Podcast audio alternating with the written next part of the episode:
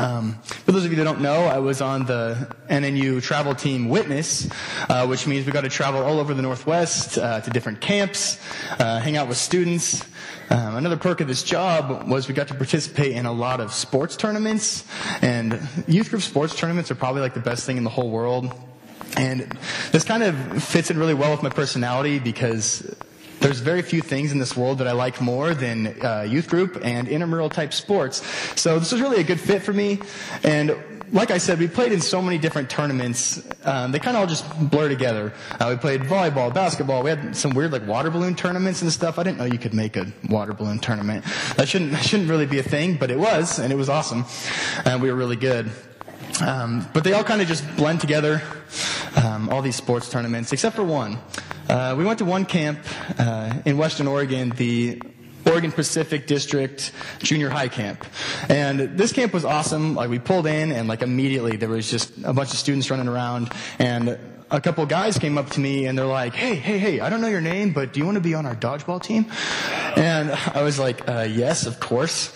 Um, one, that was my job, like connect with students, and two, it's dodgeball. Like, absolutely, I will play dodgeball, 100 percent. And so this team um, was full of like a bunch of seventh grade guys, and it was really fun. Um, but the thing about this camp is it was pretty um, normal as far as the structure of the camp, but this camp did not mess around with their sports tournaments. Like they, they had it figured out. Um, this camp was like three day, three and a half days, and so each of the full days, um, there was a sport of the day. And so they would announce like, oh, the first day was basketball, and the second day was dodgeball, third day was volleyball. But on that day of the sport that you wanted to play, you'd get your group of friends together and there's this line next to the breakfast line at like 7.30 in the morning when all the adults are kind of just like this and all the kids are like sprinting towards the lines and wanting you to play with them and it's it's wild um, but the line for this tournament sign up was even longer than the breakfast line. The kids didn't care about breakfast. They just wanted to sign up for dodgeball. And it was really cool because you'd sign up your team, you'd get your own team name and everything. And then once you got out of breakfast on this wall outside, there was this huge whiteboard with the bracket. And like everyone wanted to see their team name, like who they were playing. And then they would probably like, I don't know, bet goldfish or something on who was going to win the tournament. I don't know. But eventually the time of the day came to where the tournament was about to start for dodgeball. And so we're out there on the court, like warming up our arms and stuff. Um, and then all of a sudden, out of nowhere, I get a tap on my leg, and I like look down, and there's one of the kids on the team. His name's John, literally three foot nothing, seventh grade kid, and like blonde hair, really like bright eyes. And uh, he was like, "Hey, Ryan, before we start the game, we should pray." And I was like, "Oh, yeah, like I was totally thinking that too, John, trying to be the responsible adult, you know? Like, yeah, I'm the ministry major, and yeah, John, like I was thinking we should pray, like I was just gonna wait a little bit. And, um, but then John like circles us all up before our game, and this and we were really good. Like, long story short, we were really good. Our dodgeball team kind of, I don't know, kicked butt a little bit. I don't know if I'm allowed to say that in church, but we kicked a little bit of butt. And uh, John carried us. John had the size and the speed of a squirrel, so he definitely carried us. Um, but this came, this became a pattern uh, for John. Every game, we played like six or seven games before the championship, and um, he would pray before every single one of them. And I didn't have the good sense to write any of them down until the championship game. And I was like, okay, I got to write one of these prayers down. Like this kid is awesome. It's classic. And so before the last game, um, his prayer it was it was something else. Like it was it was so cool. But I wrote it down, and he prayed, "Dear Lord, thank you so much for the fun we've had. If we lose, to you be the glory. But if we win, I will never stop thanking you." Now I wonder what I wonder if this is what Jesus meant when he said to have faith like a child. Um, that's not really the point of this, but just food for thought. The point is that John was in a place in his life where he would give everything to God, even the little things. Like I watched him after this tournament and he would pray before meals. He would pray before like nine square and stuff. This kid was just living in prayer, this seventh grade kid. And like I, for me, like this really opened my eyes because I can't tell you the last time, like I'm a ministry major and I can't tell you the last time that I prayed before an intramural game at school, before I prayed before a test, like unironically. Like obviously I have the before finals college prayer of, yea, though I walk through the valley of the shadow of death, I will fear no evil. That's, that's the, like all the prayers that I pray in my normal everyday life. But for John, he would give everything. And this is how we're called to live as children of God, and this is how God has been working in my life over the last couple months. See, over the summer, my travel group, I did the math a couple weeks ago. We heard something like 80 or 90 sermons over the summer, which is a lot of sermons. It was like averaged out to like 1.2 a day for an entire three months. So we heard a lot of sermons, but the one passage that really stuck out to me the most was Romans 12, the beginning of Romans 12, what it means to be a living sacrifice. So I'm going to read that for you now. Uh, Romans 12, verses 1 and 2. Paul writes, Therefore I urge you, brothers and sisters, in view of God's mercy, to offer your bodies as a living sacrifice, holy and pleasing to God. This is your true and proper worship. Do not conform to the pattern of this world, but be transformed by the renewing of your mind. Then you will be able to test and approve what God's will is, his good, pleasing, and perfect will. A living sacrifice. See, I've heard this passage before, and like I said, I heard it a lot of times over the summer. But for me, it never really clicked until this summer. You see, to be a living sacrifice essentially means you have to give everything you have and everything you are to God. Everything. But if you're anything like me, like maybe sometimes you find yourself living into the almost of this calling. Almost a living sacrifice. But if we live into the almost of this calling and we're happy with being almost a living sacrifice, that's when we start to treat God like a banker rather than a king, a friend, and a savior. For the sake of this analogy, we're going to use fake money, monopoly money. Everybody likes monopoly, unless you don't, which is okay. this fake money represents everything we hold in places of value in our own lives our relationships, our time, maybe our physical money, um, I don't know, self image, all everything else. That's what this fake money represents. God asks us for these things. And I don't know, I think most of us would say, like, yeah, yeah, we give some of these things to God. Here we go, yeah, I'm struggling with my relationships. Yeah, I'm struggling with my self image. Take these, God. And if you're anything like me, you're really good at identifying the things that need to change, the things you need to give to God. But if you're also anything like me, you're really good at taking those things back from God. When you feel like you're losing control, when you feel like God's not moving in the way you want Him to work, you take those things back. You treat God like a banker. It's a transaction. Say, Here, God, take my relationships, take my time, take my self image. And you're like, hmm, man, the relationship game is not going very well right now. God, I'm going to need that back. I'm going to need to work on that myself. And you take it back. You make a withdrawal from God.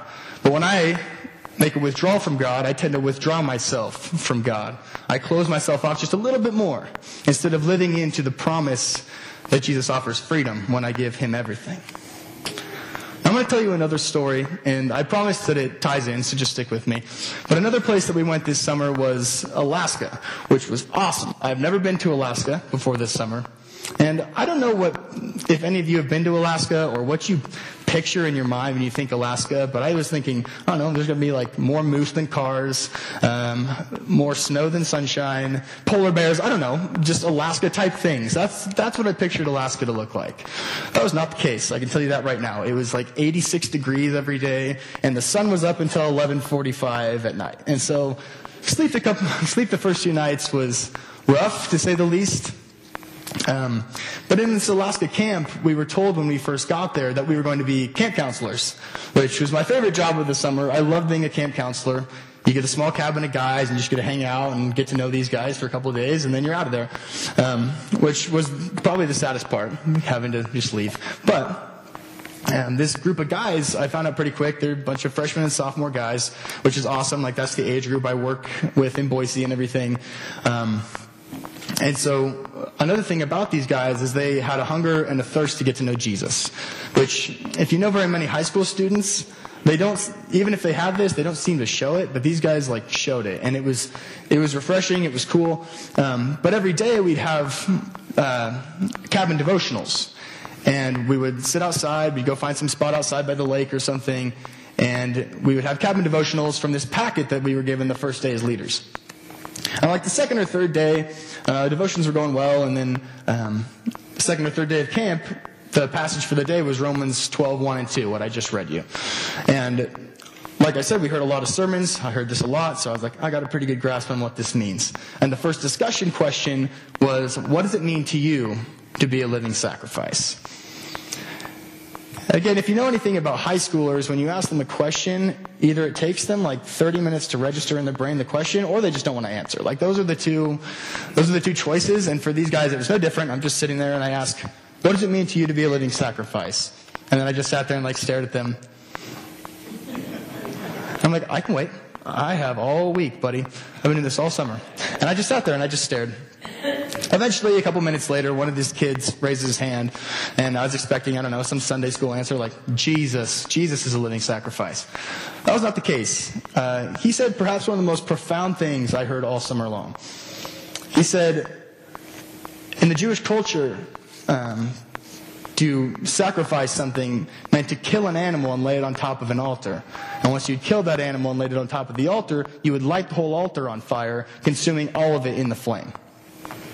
And so he said, hello.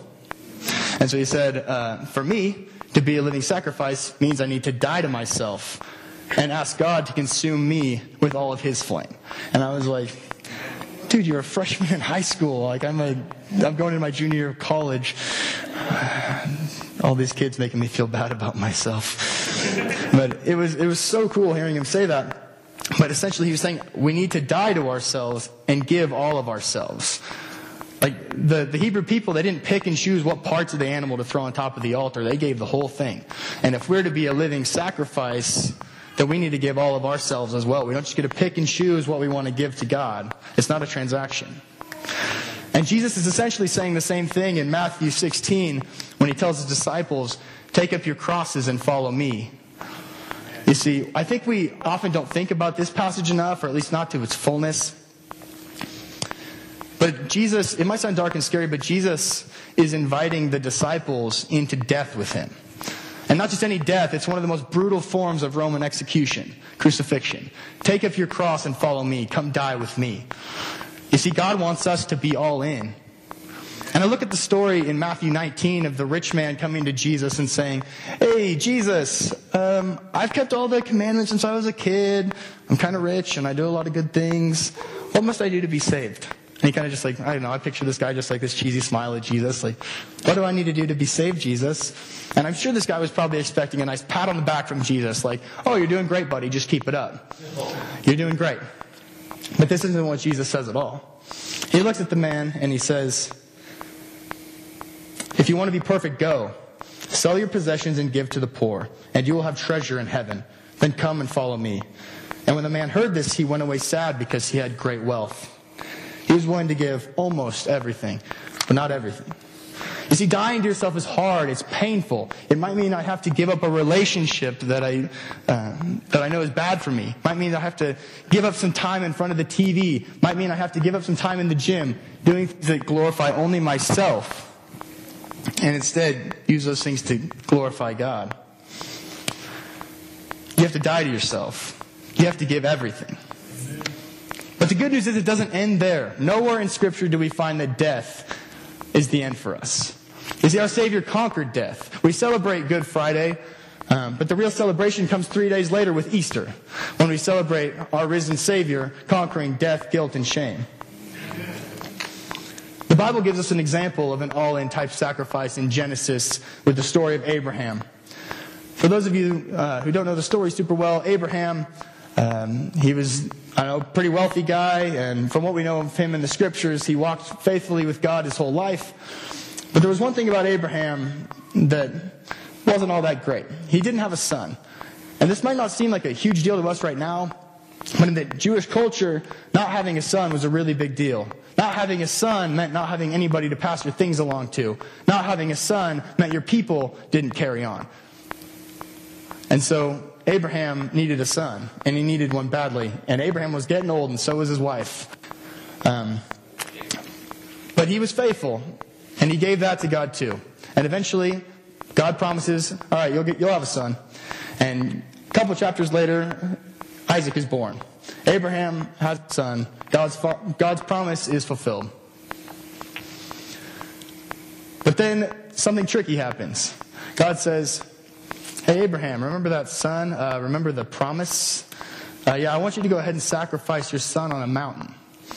And Abraham, I'm sure, is crushed. I'm sure he's just devastated, but he agrees. And he takes Isaac on this road trip It sounds kind of horrible, but up to this mountain, and he's about to sacrifice his son on the altar, the promise of God, his everything on the altar. And then God says, wait, wait, wait, no, no, no, no, no, no. Stop, stop, stop what you're doing. Long story short, Abraham doesn't end up sacrificing Isaac, but Abraham passed the test. And you see, I believe the point of this story is that God wants us to continually give him everything, to put all of our faith in God. It's really easy to give everything to God when we're at rock bottom. But it's a whole lot harder to keep giving God everything when God starts coming through. When God starts coming through on his promises, because then it's really easy to put your faith into what God just gave you. For Abraham, that could have so easily been his son. Great, God, thanks for the son. Call you when I need you again. That could have been so easy. And I think we do that more than we think. But that's not what happened. Abraham remained faithful, kept giving God everything. That's who we're called to be. We're called to be living sacrifices, giving everything we have and everything we are to God. But then I put myself in the attention of these two stories, of the rich man and of Abraham, and I come to Jesus and I say, Hey, Jesus, I know I'm not perfect, but what must I do to be saved? What must I do to become more like you? And Jesus says, Come, give me all you are, and come follow me.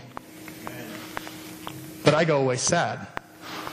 Why is that my natural predisposition? Why is it that I go away sad? Because it's, it's because I have so much guilt, so much shame, so much suffering, so much bitterness. How can I possibly give all of that to God? Some of that I have to work through.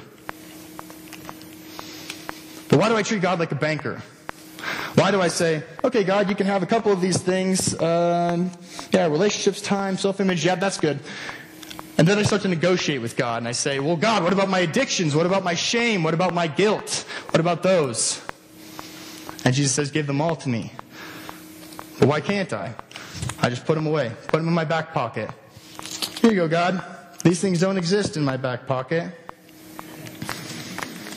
But like Abraham, we are called to give everything we have and everything we are to God. Like John in the dodgeball story, we're called to give even the littlest parts of our lives to God. We don't get to pick and choose what goes on the altar. Everything goes on the altar if we want to be a living sacrifice.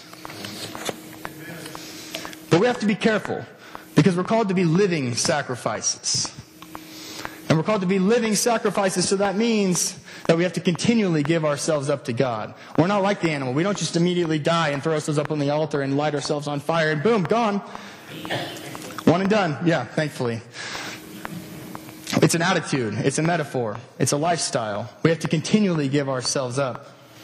One of my professors, Dr. Ackerman at NNU, uh, when I told him I was writing this sermon, um, he was like, he's, he's kind of just like a fountain of wisdom. Like he has these like one line proverb things that he says to people and they kind of just like, I don't know, knock you off your feet and you're like, man, I wish I was that wise. Um, but I told him that I was writing my sermon on Romans 12. He's like, oh, living sacrifice, nice. He's like, but when we see ourselves as living sacrifices, we have to be careful because we often see ourselves trying to crawl our way off the altar. And so I want to encourage you it's a, it's a state of mind. It's an attitude. You continually give of yourself. You keep giving back to God. You have to keep offering yourself as a living sacrifice.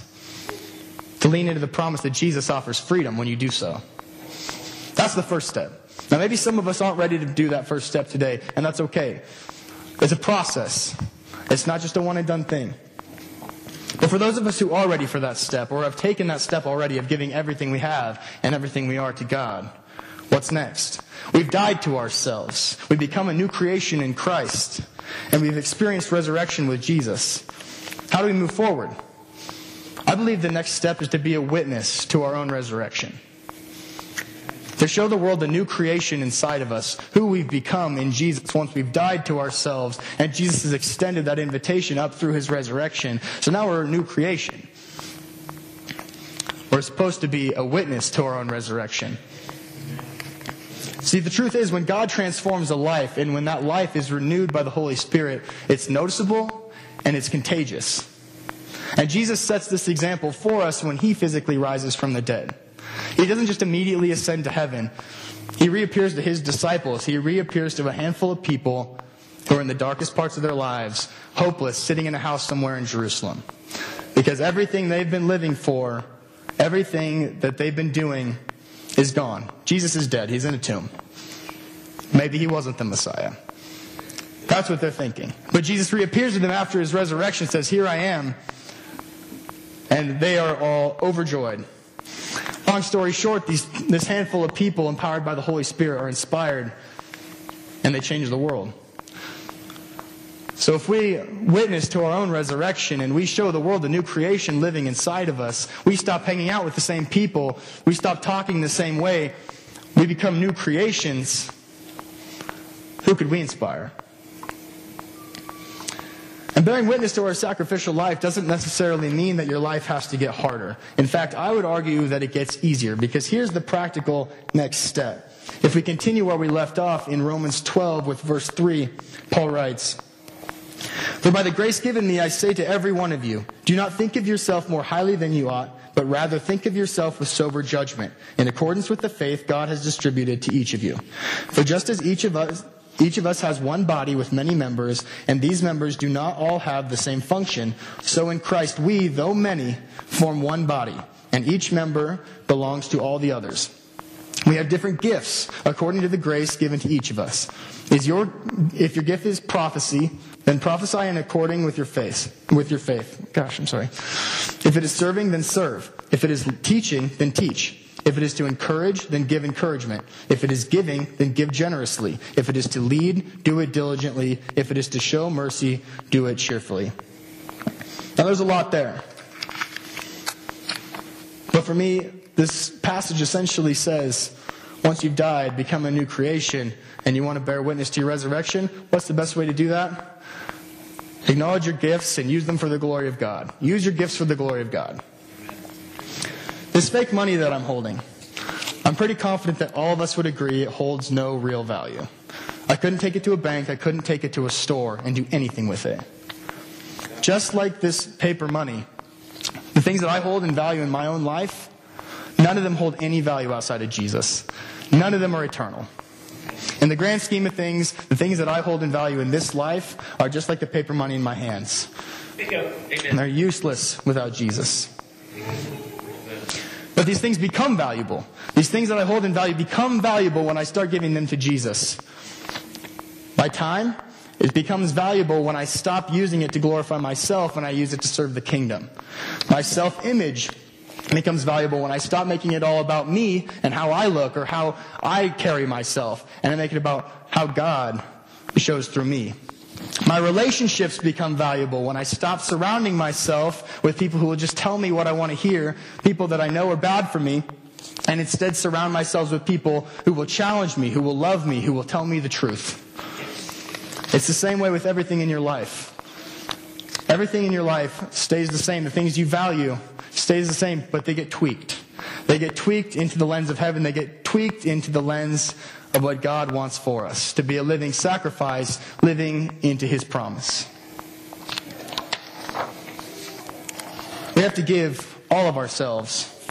We give our time, give our money, give our self worth, give everything to God, and we don't take it back. That's what it means to be a living sacrifice. That's what it means to die to yourself and be raised up as a new creation in Christ. That's what it looks like to be a living sacrifice. I'd like to invite our ushers, if they would, to please come forward at this time and begin handing out the elements of communion. And as they do, I want to offer each of you a challenge. As you receive the elements, think of the things in your life that you hold in places of value that you struggle to give up to God. Think of the things keeping you back from being a, sacri- a living sacrifice. I invite you at this time uh, to spend some time in prayer and to give those things up to God. Or at least identify those things. At least start with the first step. Emotionally, maybe physically, give these things up to God. And lean into the call for us to be a living sacrifice. And one more thing as you receive the elements, the bread and the juice, let it serve as a reminder that these are the ultimate symbols of sacrifice. A reminder that God is all in for us, and all He asks is for the same in return. It's a synergy, it's a partnership. God working through us. So let these elements serve as a reminder that God is all in for us, an example of being a living sacrifice that we too are invited into. Reflect now. This time is yours.